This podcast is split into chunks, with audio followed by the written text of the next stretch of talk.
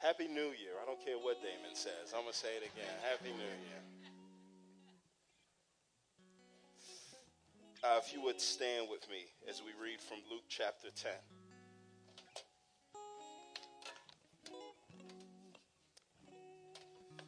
A familiar story that, uh, if you spent any time in church, you've heard before. You may be a little unfamiliar with the context. I'm going to start off and I'm going to read. Then an expert in the law stood up to test him him being Jesus, saying, Teacher, what must I do to inherit eternal life? What is written in the law? He asked them. How do you read it? He answered, Love the Lord your God with all your heart, with all your soul, and with all your strength, and with all your mind, and your neighbor as yourself. You've answered correctly, he told them. Do this, and you will live. But wanting to justify himself, he asked Jesus, And who is my neighbor? Jesus took up the question and said this A man was going down from Jerusalem to Jericho and fell into the hands of robbers. They stripped him, beat him up, and fled, leaving him half dead. A priest happened to be going down that road. When he saw him, he passed by on the other side. In the same way, a Levite happened to be going down, um, uh, or in the same way, a Levite, when he arrived at the place and saw him, passed by on the other side. But a Samaritan on his journey came up to him, and when he saw the man, he had compassion. He went over to him and bandaged his wounds, pouring on oil and wine. Then he put him on his own animal, brought him to an inn, and took care of him. The next day he took out two denarii, gave them to the innkeeper, and said, Take care of him. When I come back, I'll reimburse you for whatever extra you spent. Which of these three do you think proved to be a neighbor to the man who fell into the hands of robbers. The one who showed mercy to him, he said. Then Jesus told him, Go and do the same. Let's pray. Uh, Father, we come to your word right now, and uh, we ask that if we're faced with an impossible standard, something that you ask us to do that seems too much, Father, would you help us uh, not to try to lower the standard? Would you help us to cry out to you for help, Father. So that's what we do right now. We cry out to you for help. We know that no amount of resolve can make us be the people that we want to be. Uh, we need your help to do that. So we pray that you would make us what we're not. It's in Jesus' name we pray. Amen. Uh, yeah, you can take your seat. Um, good intentions are no match for bad directions. Good intentions mean nothing if you have the wrong directions. The year was 1992, it was 25 years ago, um, and a Chicago family that narrowly escaped a tragedy the year before that involved their baby son um, had made the resolve that what took place the year prior was never going to take place again. But good intentions are no match for bad directions. In the hustle and bustle of trying to get everybody safely to their destination, this son, who narrowly escaped the tragedy a year before, um, stopped in the airport to take care of a tr- trivial matter. His family goes on, and he looks up uh, he doesn't see his, y'all know where I'm going with this. I'm trying to, I try to have a straight face. He, he looks up to just see his dad, or what he thinks to be his dad. All he sees is the camel skin trench coat. So he walks behind his dad all the way up to his gate, gets into the airplane, um, and he's safe. The good intentions that they had seemed like they were good, but good intentions are no match for bad directions. He boards this plane, and his family heads to Miami, and he goes to New York. They were in the right place. He just went through the wrong door. Good intentions are no match for bad directions. The family, the McCallister family, the kid, Kevin McCallister, the movie Home Alone 2, uh, lost in New York. Being in the right place, it doesn't matter if you go in through the wrong door. The family resolved that they weren't going to leave their son behind this year, and they made sure that they all made it to the airport, but that didn't matter because he went through the wrong door, so they wound up in a different place, regardless of how well intentioned they were. The wrong directions put them in a place that they didn't want to be in. We're getting ready to be at this, uh, we're at the start of a new year. And one thing that I know um, is that at the start of every year, uh, you have the best of intentions. You intend on steering your life in a certain direction. But by the time we get to the end of the year, how many of y'all ended up at some place in 2017 at the end of the year that you didn't intend to be there at the start of the year? Good intentions are no match for bad directions. And guarding from this drift is a lot harder than just finding yourself on the right plane. Do you know that as a plane flies, if it's off by just one degree over the course of a flight from LA to Chicago, if it's off by one degree, it'll miss its mark by hundreds of miles. Right? It's crazy. I said baby, but yeah, I don't know what I'm saying.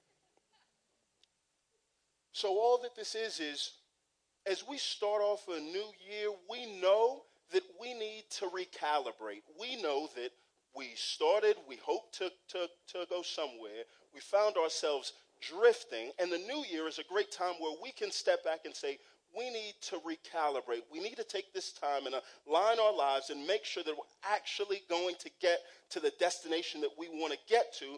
But the problem is that all of us drift. So we start off a new year, and do you know what we do? We look at all of these things that we want in our lives, and we set goals for all of them. We set goals for our marriage. This year, we're not going to miss a date night. We set goals for the relationships that we're going to be in. This year, we're going to get engaged. We set goals for weight loss. We set goals for our careers, we set goals for all of our lives, and we find ourselves in a place where we're overwhelmed with all of these goals that we're trying to set. And so it's hard to even remember the goals that we set at the end of the year, much less keep all the goals that we set. So, what I want to do at the start of the year, what I want to take my time on, um, is from God's Word not to talk about each one of the goals but to talk about one thing that shapes each of those goals. So we can spend time and talk about five steps to a better marriage, or how to advance in your career, or what we can do is take our time and talk about something that impacts all of those things. Think of life like a guitar that you're trying to tune. It's made up of so many strings but what you really want to get right is if you're going to tune that guitar, is you want to make sure your tuner's right. Because if that tuner is right, then it's going to help you know how, how to fix each of these strings. And so, what I want you to know is that uh, the most important thing about you is your faith in God, the relationship that you have with God. And if that's right, then it'll help us to tune all the rest of those things. But if that's not right, set all the goals that you want. But even if you meet those goals, it's not going to give you what you ultimately want peace with God. So the bad news is this that a few degrees, small changes that you don't do, can take you way off course. But the good news is that same truth works in reverse that it may not be that you need to make these major changes in your life this year. It may be that there are very small things that you need to tweak, just to steer your, your life a few degrees over to put you on the right path. Something very small can change a whole lot. Something minor, as minor as a definition. And that's where we find ourselves today. The Good Samaritan is a story, parable that Christ teaches that hinges on a definition. So turn with me to Luke chapter 10, and I'm going to set a little bit of context. For the next five weeks, we're going to spend our time in, in the Gospel of Luke, and we're going to bounce around. Um, we're going to start off our year by hearing directly from Jesus as he spends his time trying to recalibrate our lives. Uh, the Gospel of Luke was written by a man named Luke. Um, if Luke, if the Gospel of Luke was a CD, then it would be the first disc of a two disc set.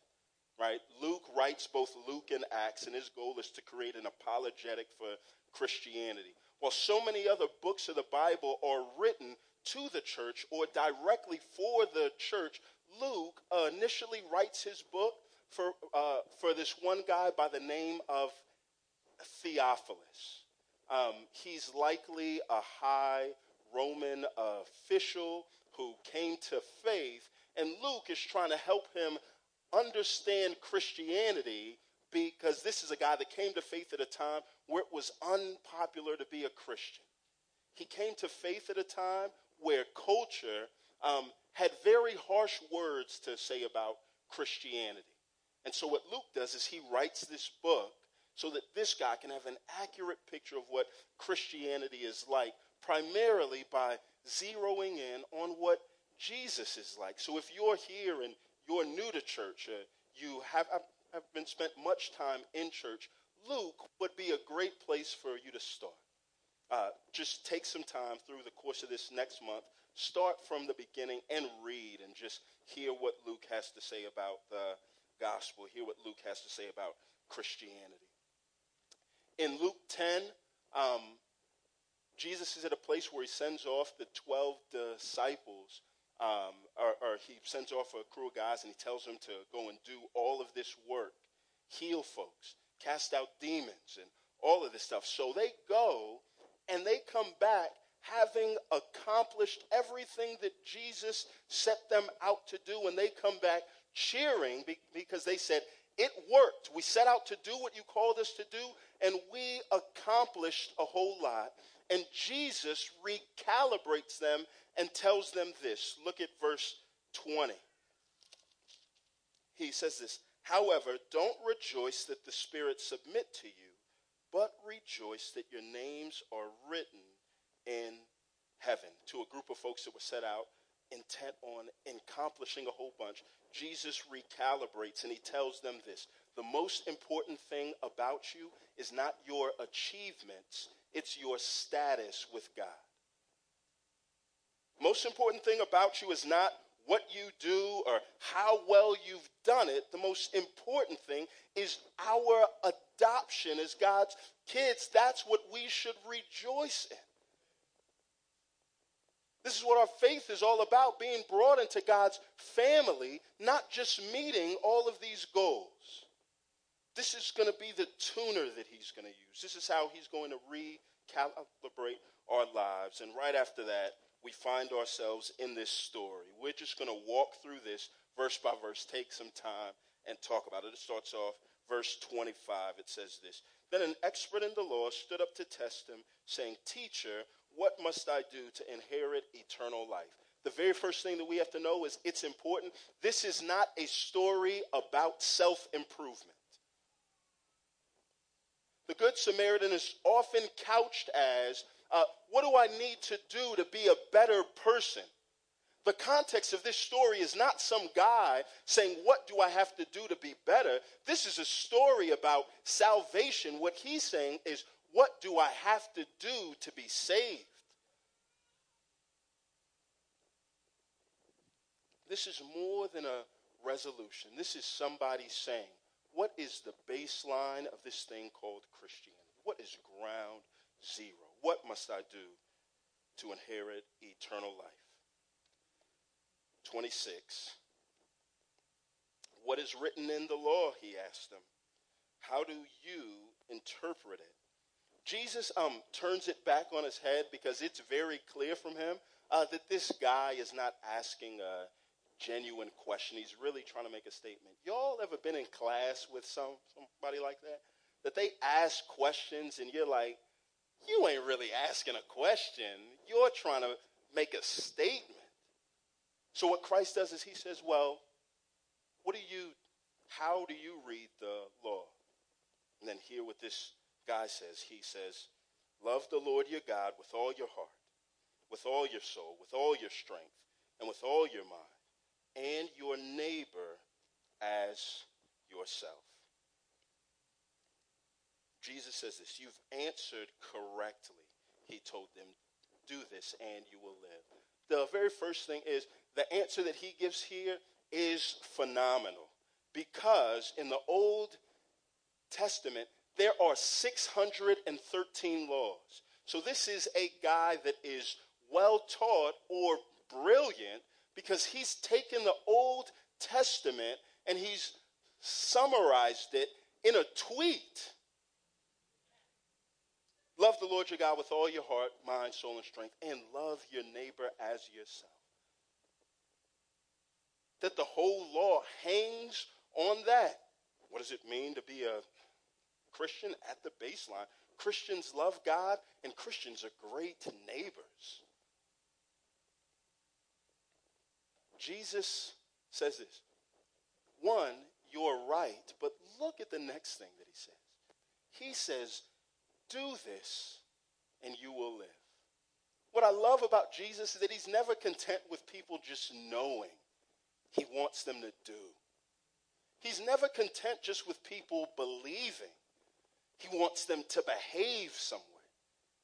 Jesus is not intent on merely satisfying your curiosity.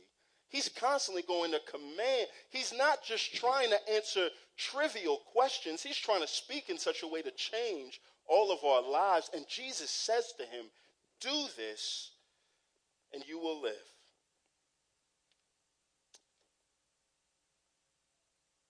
Verse 28, or 29. But wanting to justify himself, he asked Jesus, And who is my neighbor? I want to stop right here and just help y'all grasp what's being said here. Um, questions uh, usually stem from one of one or two places, one of two places. Ignorance, I don't know what this is, or arrogance. I can't believe that you would ask me to do this. It's the difference in be, between, you know, there's times when I was a kid, uh, when I was a kid, that my mom would, would, would leave the house um, and she would say, um, I expect this whole house to be clean when I get home.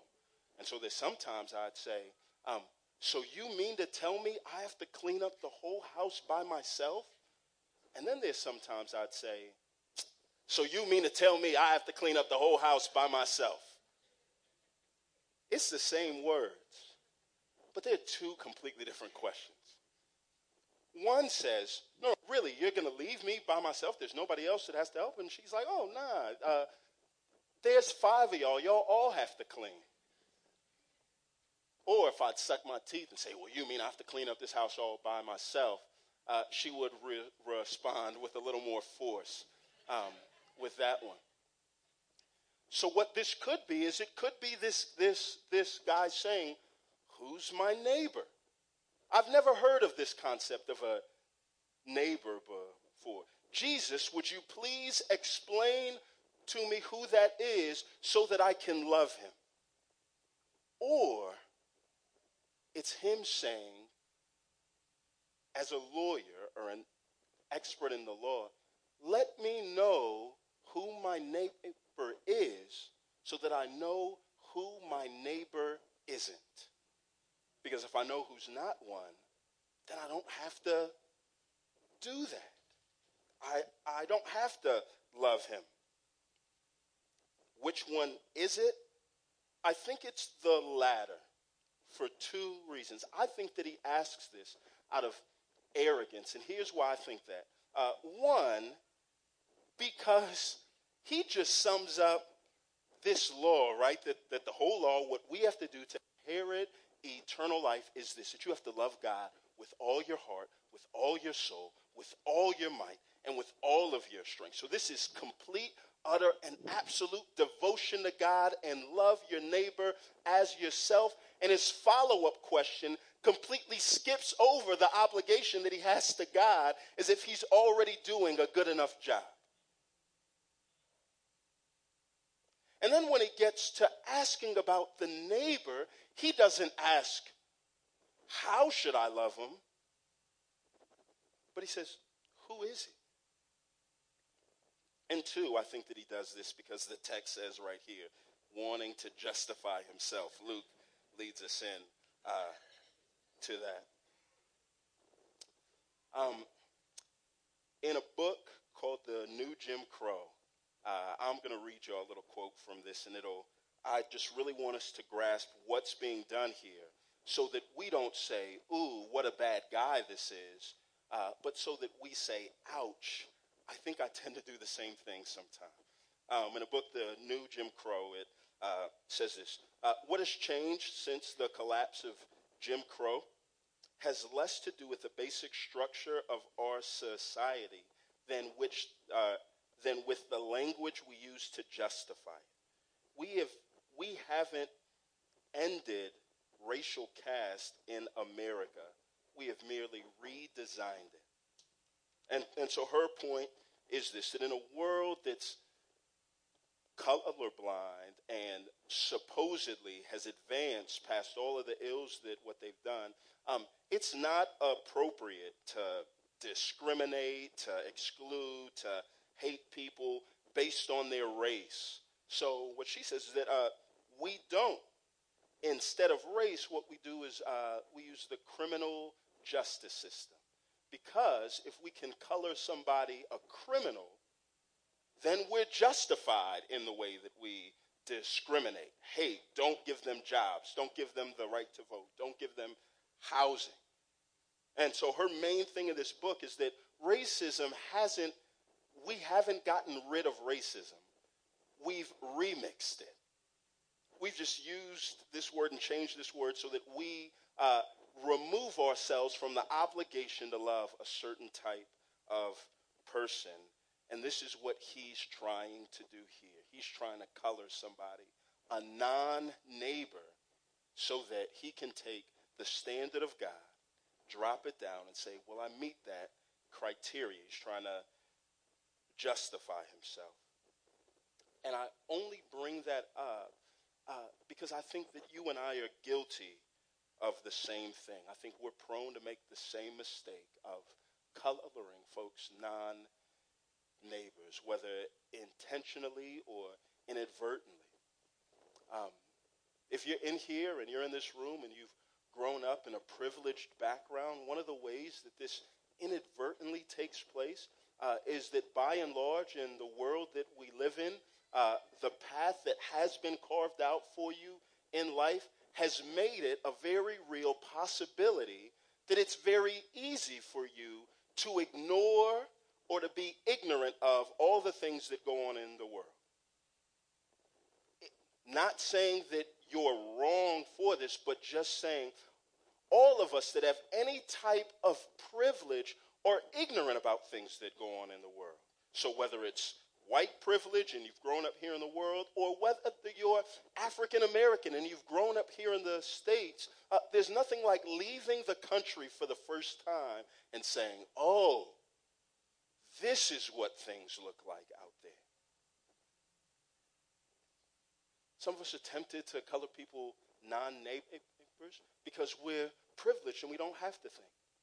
Some of us are tempted to color people non neighbors because we've been persecuted and oppressed and we've been frustrated by what they've done to us. And so we're not ignorant of their plight. We just choose to ignore it.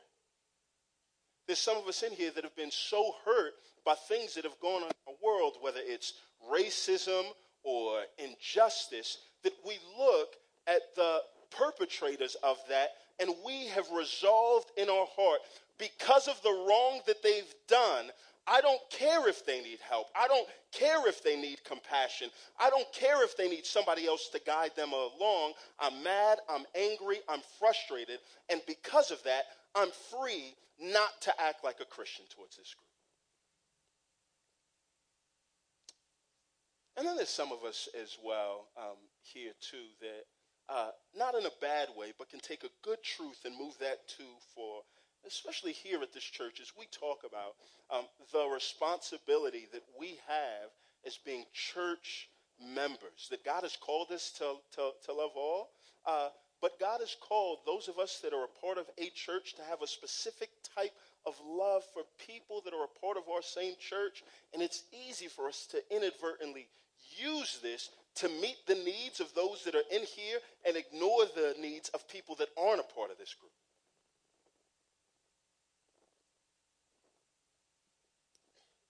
All of those are ways that you and I um, can tend to ask this same question Who's my neighbor? How do you know if you've fallen prey to this? One easy way is to um, look at your dinner table. The people that you invite over to eat meals with you or to spend time with you.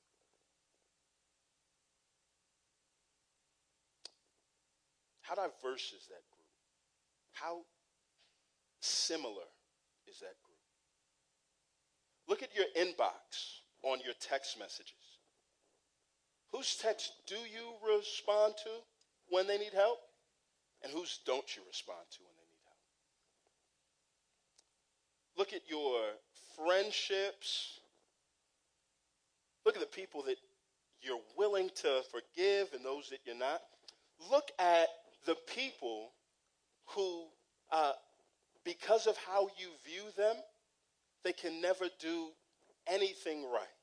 Think of how many people that you overlook their kindness, and then think of the folks who you make excuses for their cruelty.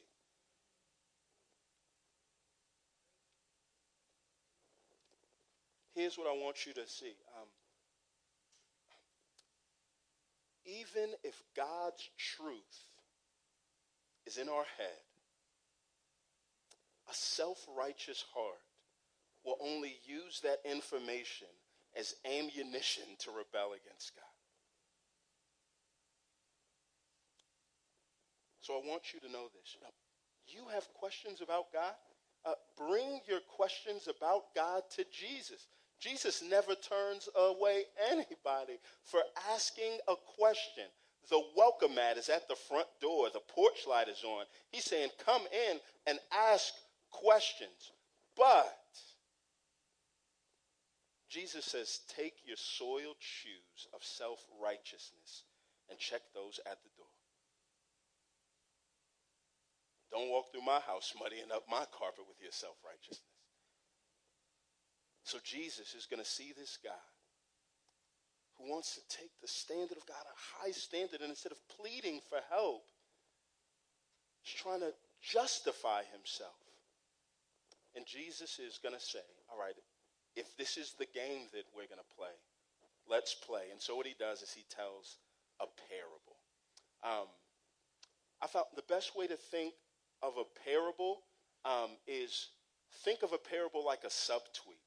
I don't know what a subtweet is, right? Like when, like, say you're in a fight with somebody and they don't forgive you, uh, folks subtweet and says, "Man, I can't believe that there's some people out there that don't forgive anybody." Right? So what a subtweet is is it's not just a tweet that comes out of nowhere. It's a message that's aimed at a specific context. The difference between a parable and a subtweet is that a subtweet is usually done out of cowardice, but a parable is Jesus is going to say at the oh no no no no I want you to know this is all about you, but I'm just going to give it in a story because pictures are remembered more than propositions. Stories are remembered long after sermons are forgotten. And so, in the wisdom of Jesus, what he's going to do is he's going to give a parable, and it's got this divine truth wrapped up in it. So, to an expert in the law who would try to justify the reasons why he doesn't have to love somebody else for folks like you and me who do this intentionally or inadvertently. Jesus gives us this story for a man that asks about the definition of a neighbor. And he says this a certain man was going down from Jerusalem to Jericho and fell into the hands of robbers. They stripped him, beat him up, and they fled, leaving him half dead. This is a road that, um, uh, this was a place where people that wanted to rob, uh, they loved this road because it was this this dark road that wound down. Um, there were no street lights on this road, so oh, it got really dark. You couldn't get a cell phone uh, reception there on, on this road. And uh, so folks would kind of hang off in the cut. And what they would do was, as guys came down, uh, they, they camel jacked them, y'all. Got them bad, left them half dead. And Jesus, being a master storyteller, says this look, so, so he's like, yo, there's this guy that's dead. And, and then he says this. And then a priest Look at this. Somebody that's an expert in the law just so happens to come by at the time that this guy got jacked and he sees him, right? So it's not like he walks by and he misses him. This priest, an expert in the law, somebody that knows what it means to love God, somebody that looks like a good Christian, somebody that's paid. A priest. Uh, in Exodus, a, uh, uh, priests helped to give God's law.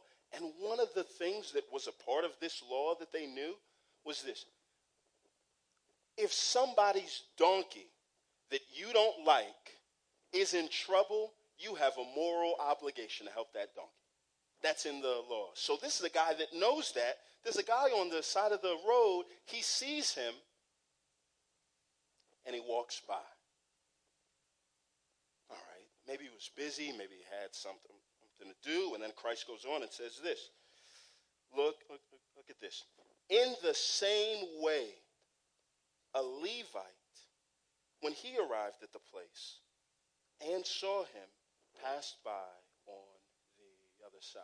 Basically, what he's saying is it's as if another guy that was in service of the church, that made his living off of obedience to God's law, looks at this man and sees a man half dead on the side of the road and sees footprints in the sand of the priest that walked by and chooses to walk in the steps of those footprints and goes by. You have these two people who know all of God's law, but they don't do it. Now, why don't they? There's so many folks that have said, well, they're a priest and they couldn't touch anything that's dead, or maybe they were in a rush, maybe, there was a whole lot that they had to do. Jesus doesn't waste time talking about why they didn't go because it doesn't matter.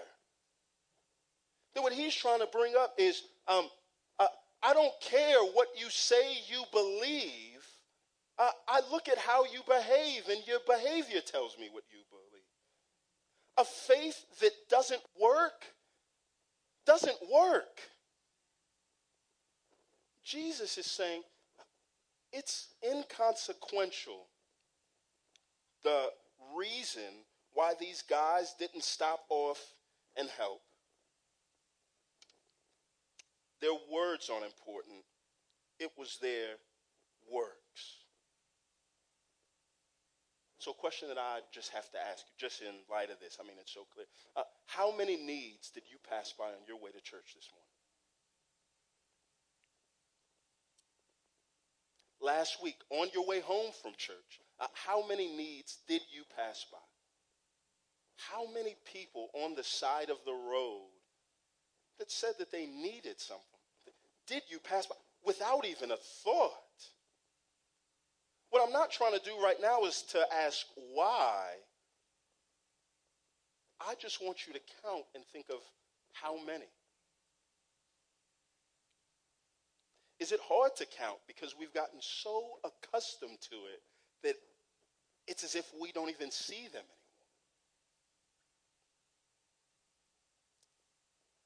I think Jesus brings up these examples of these two guys to help us see, y'all, it's so much easier to look like a Christian than to actually live like one. Titles, however fancy and descriptive they may be, uh, they mean absolutely nothing.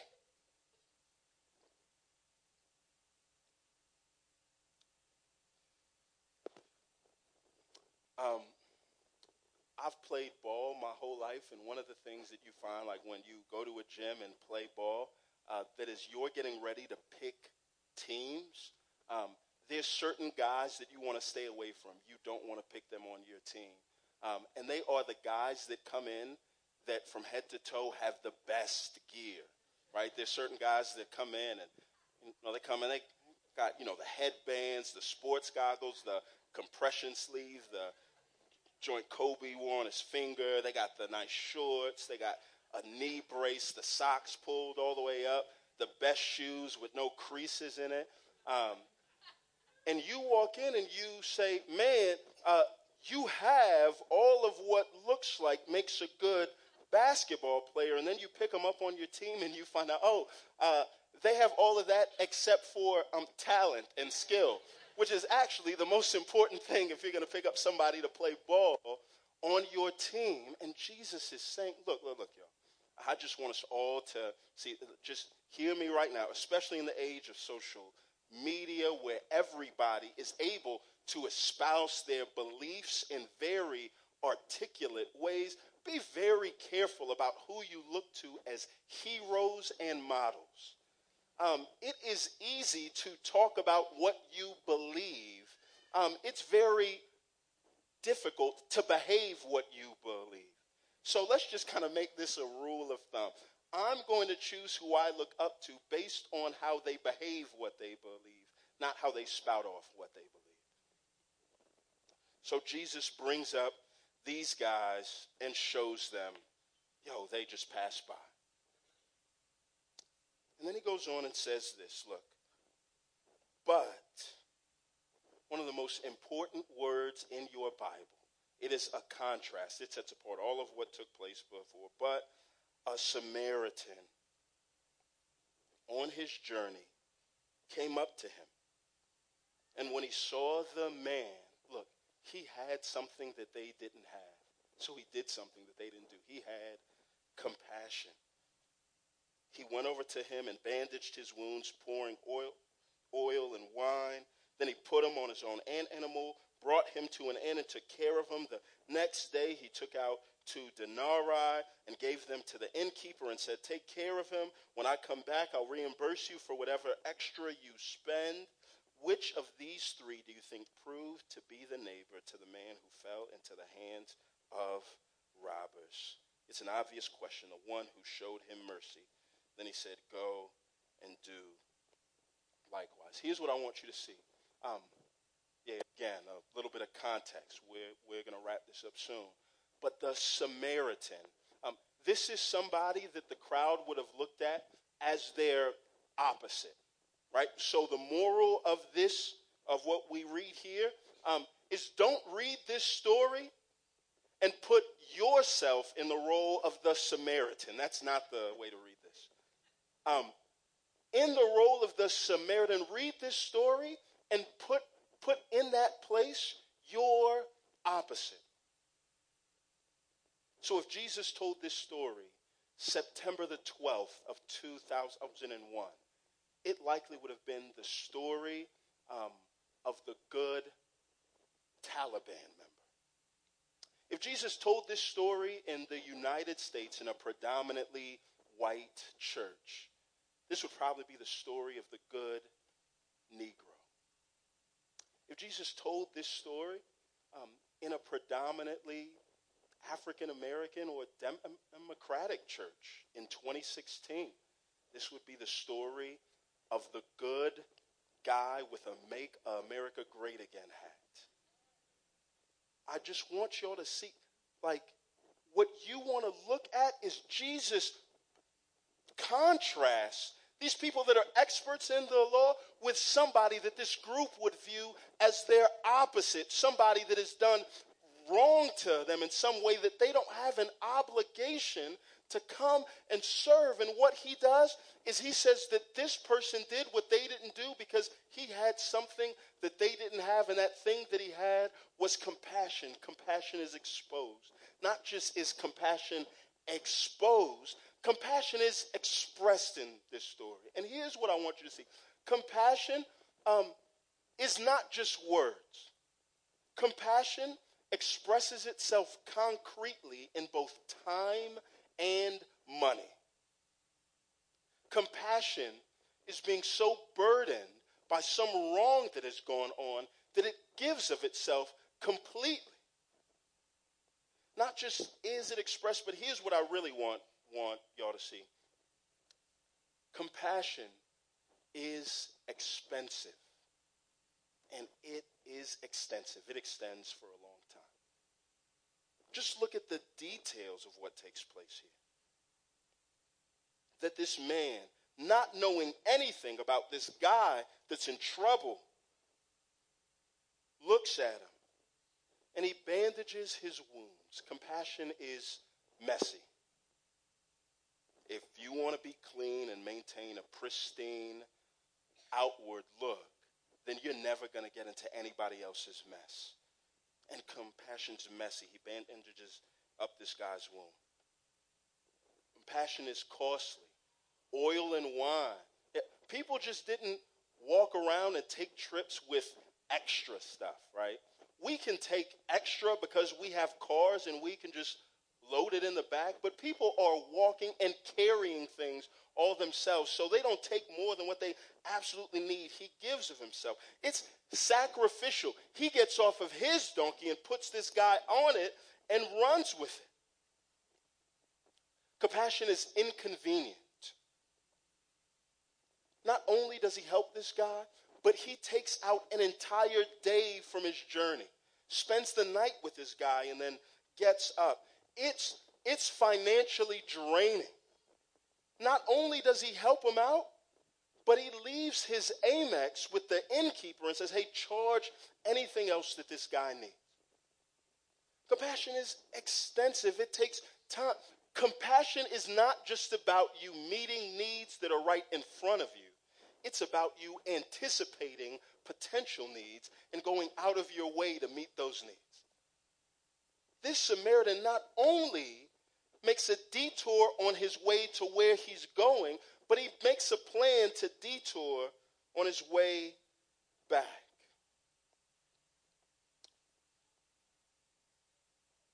Here's what I want to bring up in all of that. When we talk about this concept of compassion, um, I want you to get out of your head this notion that being compassionate is not going to cost you anything.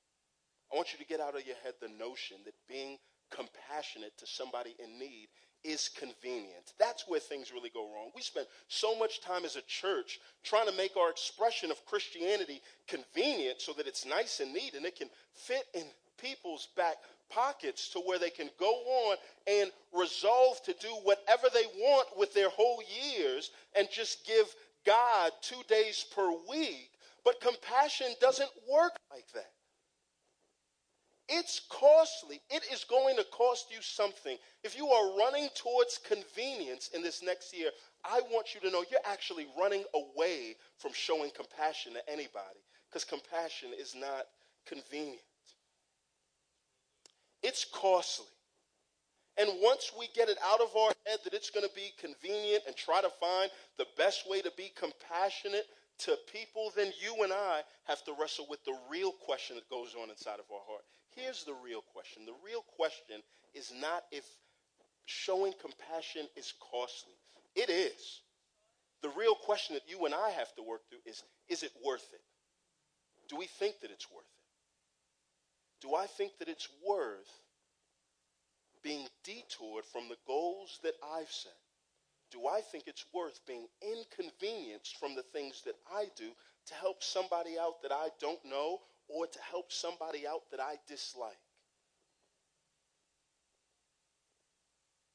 And here's the problem with our hearts, y'all. Um, I think our standard of worth, if it's worth it, often has to do with us, our comfort, our well being, our finances, how we feel, and we don't want to go out of our way to do anything that'll inconvenience us. Here's a definition of worship to treat someone or something with the reverence and adoration appropriate to God Himself. The concept of a God is that there's somebody out there that's really important. And what makes the God of the Bible um, so beautiful is that God is so much more important and worthy than we are that he doesn't have to concern himself with our problems. It is an inconvenience to his agenda to concern himself with what goes on inside of us, but he does. And when we put ourselves in a place where we are unwilling to inconvenience ourselves, to show compassion, to meet the needs of anybody else, do you know what we do? We put ourselves on a throne. I worship myself when I fail to show compassion to image bearers of the God that I should worship.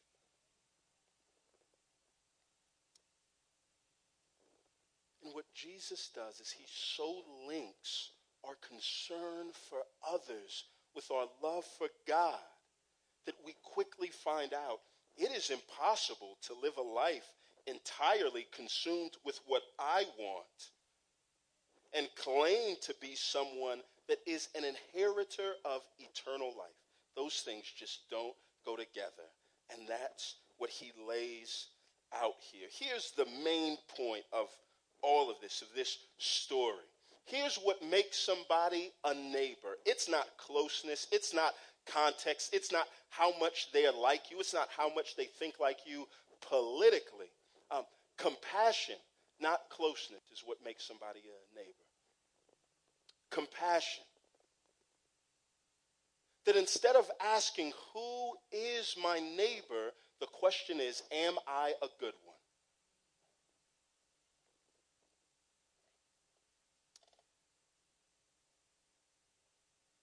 Here's a great diagnostic question for all of us. When was the last time you went out of your way to serve somebody that you didn't know? When was the last time that you took all your plans and agendas and New Year's resolutions and you put them on hold because there was somebody that crossed your path that needed help that you said, I don't know them. But God, in His providence, has worked it to where they cross my path. These things can wait. Let me go out of my way to help them. It's much easier to go out of our way to avoid people. You ever been in the mall um, and you know, like, there's certain kiosks where the people that sell the soap are super aggressive. And so when you go in, you already know, I know I just want to go to Dillard's, but I'm going to take the long way, all the way around the whole joint so that I don't have to walk through them. How easy is it for us to know that there are paths where people actually need our help, but we take the long way around? We choose the exits that we come off the freeway because we know that at the one joint that there's going to be somebody there. What Jesus tells to all of us is, yo, don't spend your time trying to decipher who you need to be compassionate to. He, here's just a rule of thumb. Anybody that comes across your path that is in need is your neighbor and is worthy of your compassion, regardless of how much merit they present.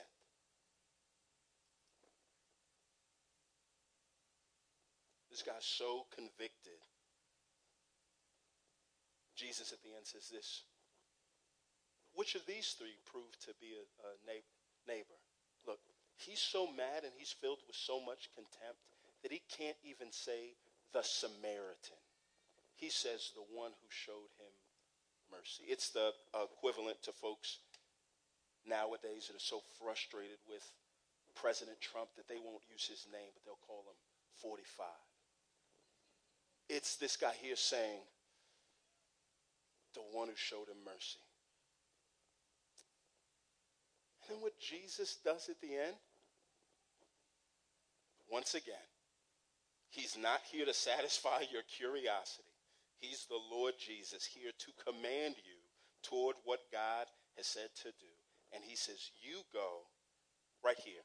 Look, and do the same. The ESV will translate this word likewise. And so what you see in this text here is in the same way that the Levite followed in the exact footsteps of the priest, what he's saying is for all those that want to inherit eternal life, for all those that want to know what it means to really love your neighbor, Jesus is saying, you go and do the exact same thing. Follow in the exact same footprints of the Samaritan. And do you know what that should lead you and I to do? Is to say one word help. That, my friends, is an impossible standard. Who, if anybody, could say, I've earned eternal life because I've loved God in that same way and I've loved everybody that's come across with that same need? We can't. We know that we've we've fallen way short. We know that as much as we resolve and have the greatest of intentions to do that this year, we know that come the end of the year, we're going to look back and say, I drifted. So here's the first thing that we do, y'all. We pray for compassion. We pray for God to give us that which we don't have. And here's what I love about the Lord Jesus is that he modeled this and he made himself a test case and then he died for us and he rose and has filled us with his spirit so that we can do the same thing. There are no two more opposite beings. No people that fall on the opposite side of the spectrum of perfection and imperfection than God himself and us. God is self sufficient. We're deficient. God is independent. We're dependent. God's perfect. We're imperfect. Do you know what God did in the person of Jesus? Jesus made himself our neighbor. Jesus obligated himself to the needs of people that were on the side of the road that couldn't do anything to lift themselves up and to walk in the path that God would have them. And what Jesus did was, as our neighbor, he showed us the greatest compassion. And he didn't just give of himself, but he gave his whole self. He died to save all of us from our sins. And he raised from the dead, showing that God had accepted his sacrifice and now he charges you and I to go out and live in the impossible standard that's laid out for us, but that you and I shouldn't feel like we have to do this on our own. He said that he would be with us. And so as we pray for compassion, what we do is we pray that God would work in our hearts that which is foreign to our hearts. We pray that instead of being consumed with worship for ourselves and convenience, that we would be consumed with worship for for God. A self righteous heart wants to have limits and set the bounds on what God can do. A self righteous heart wants to look for the contract that God lays out and read all of the fine print before we actually sign our name on the line. But what Jesus is saying, you sign your name on the line and trust me that everything that I put into this contract will be for your good. A self righteous heart looks for limits to the devotion that we have to give to God. A transformed heart full of compassion looks and sees all the needs that come our way and looks and sees limitless opportunities for us to show just how compassionate our God was to us, not by the way that we espouse what we believe, but by the way that we behave. So I say, pray for compassion. That if you find yourself, or if you find a friend in this same place where it's pretty clear that they're not compassionate like this and self centered and gripped, then don't use this text to beat them over the head with it. Use your hand to lift them up and to pray that God would give them that same compassion. Here's the beautiful thing about prayer um, you don't need somebody's consent to pray for them, and God doesn't need their consent to change them. Pray. Two, um, link your prayers with action. Um, it's, it's been said this uh, that, that a goal without a plan um, is a wish. Um, so as we start to talk about this next year and all the things that, that we feel like we want to do with our lives, ask yourself, what is my plan to live a life of compassion? Wednesday night prayers are a great way. Um, it's, it's a time where we come as a church, we hear about what God's do, doing, we pray that God would resource as a church to do all of those things, and it's a great chance for us to sign on. Um, me tell you this one thing right quick. Um, if you spend all your money on yourself, it's going to be incredibly hard to give any of it away.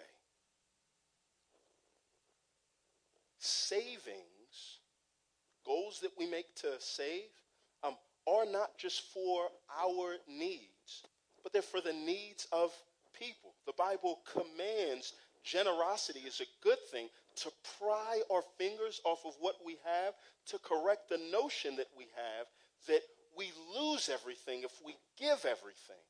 Jesus' life was a demonstration that the way that we gain everything is by giving everything. And so, what I'm not saying is giving just in the context of a church. That's part of it. The Levite and the priest gave in church.